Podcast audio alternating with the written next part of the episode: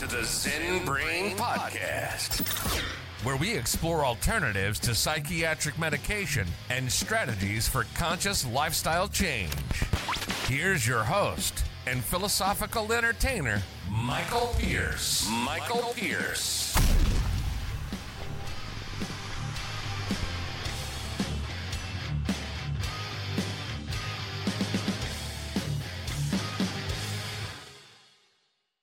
We'll call that the Rockefeller Western Medical Takeover.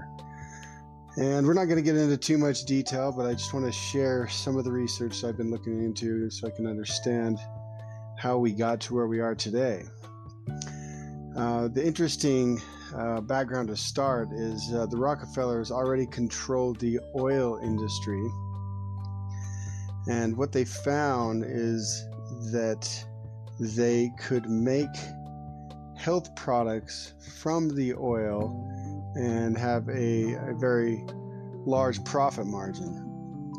There was something called the blue pill that they took for pretty much everything that ended up being toxic. They had an oil, I forgot the name of it, that was used as a laxative, and it was kind of I think it's the real classic first snake oil.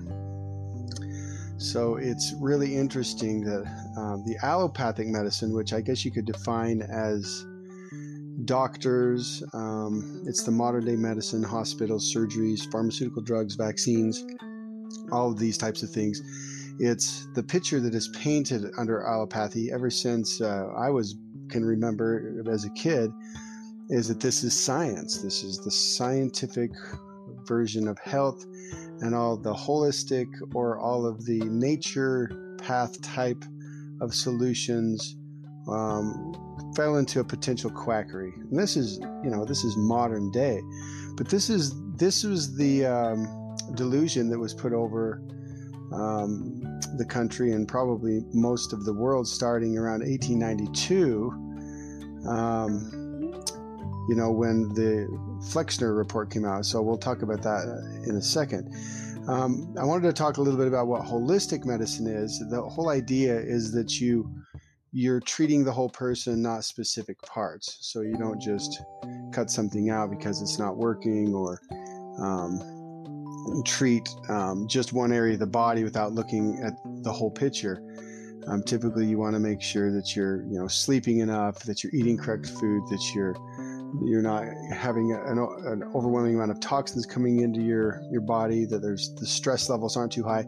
It's looking at everything rather than just a quick fix like a pill or a vaccine that fixes all the problems with one swipe. And recently I heard somebody suggest that there's a war going on, and that war is the battle between those who are willing to take responsibility and those who are not. Because wellness and health is not something that you can do overnight. It's something that has to be consistent habits that are made over time, small things like drinking enough water, that kind of thing. So coming back to the Flexner report in 1892, Simon Flexner, who, by the way, had no medical background, he was had no, not a person into health and wellness or medical. That's not what he did. He was a connection to the family. I think he was a teacher or something like that. But he wrote up this Flexner report, which was basically deciding what was scientific and unscientific.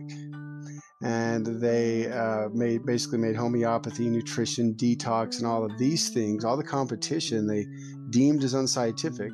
With their huge amounts of money, they paid schools and put people in on the board to make sure that the medical model was taught.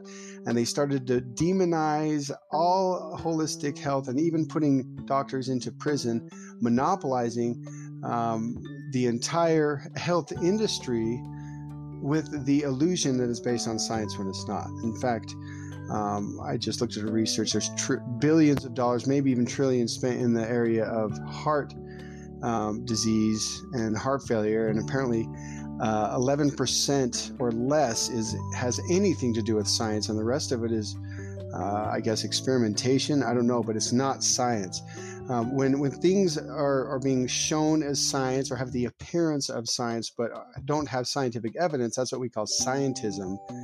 and it's kind of a blind belief, and so it's more religious in nature. There's no fact base, you just accept it because the authorities or the people wearing the scientific white jackets have an opinion, and we just accept it. Or if it's on the television, or if it's coming from a government or an international agency, such as the CDC or the World Health Organization. Anyway, so that's kind of where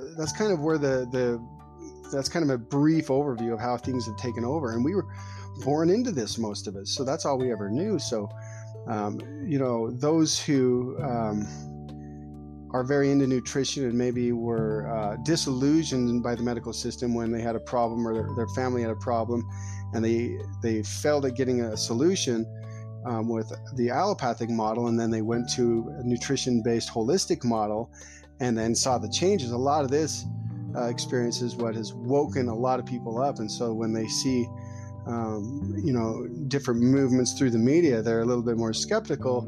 So this is an interesting topic I want to explore on a later podcast, is how the medical tyranny is almost a catalyst for waking people up.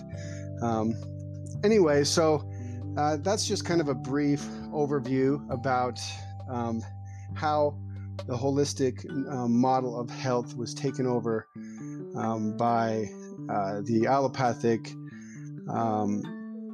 medical model that is mainly using oil-based cheap products to have a one size fits all to all problems.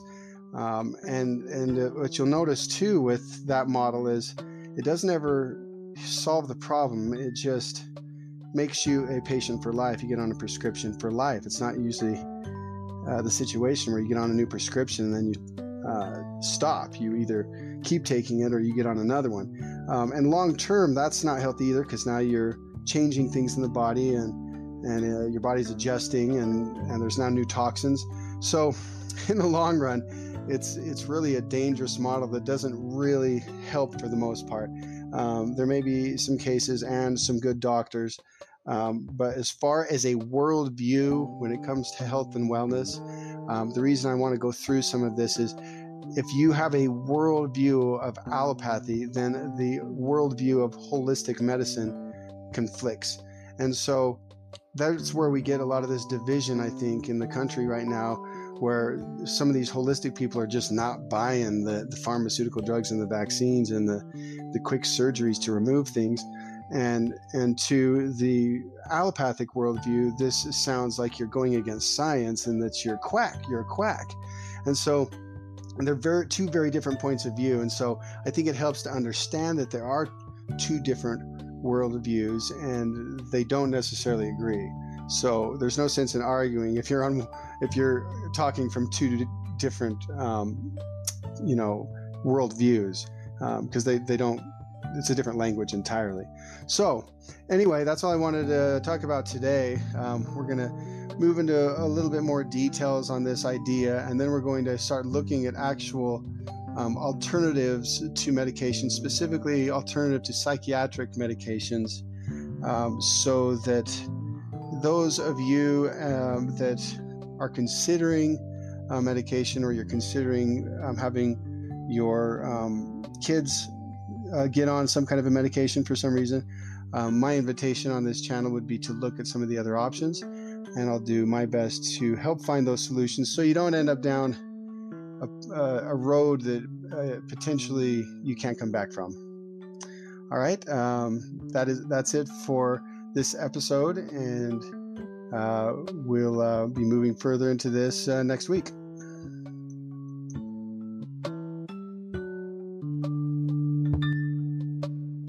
Down a road that potentially you can't come back from.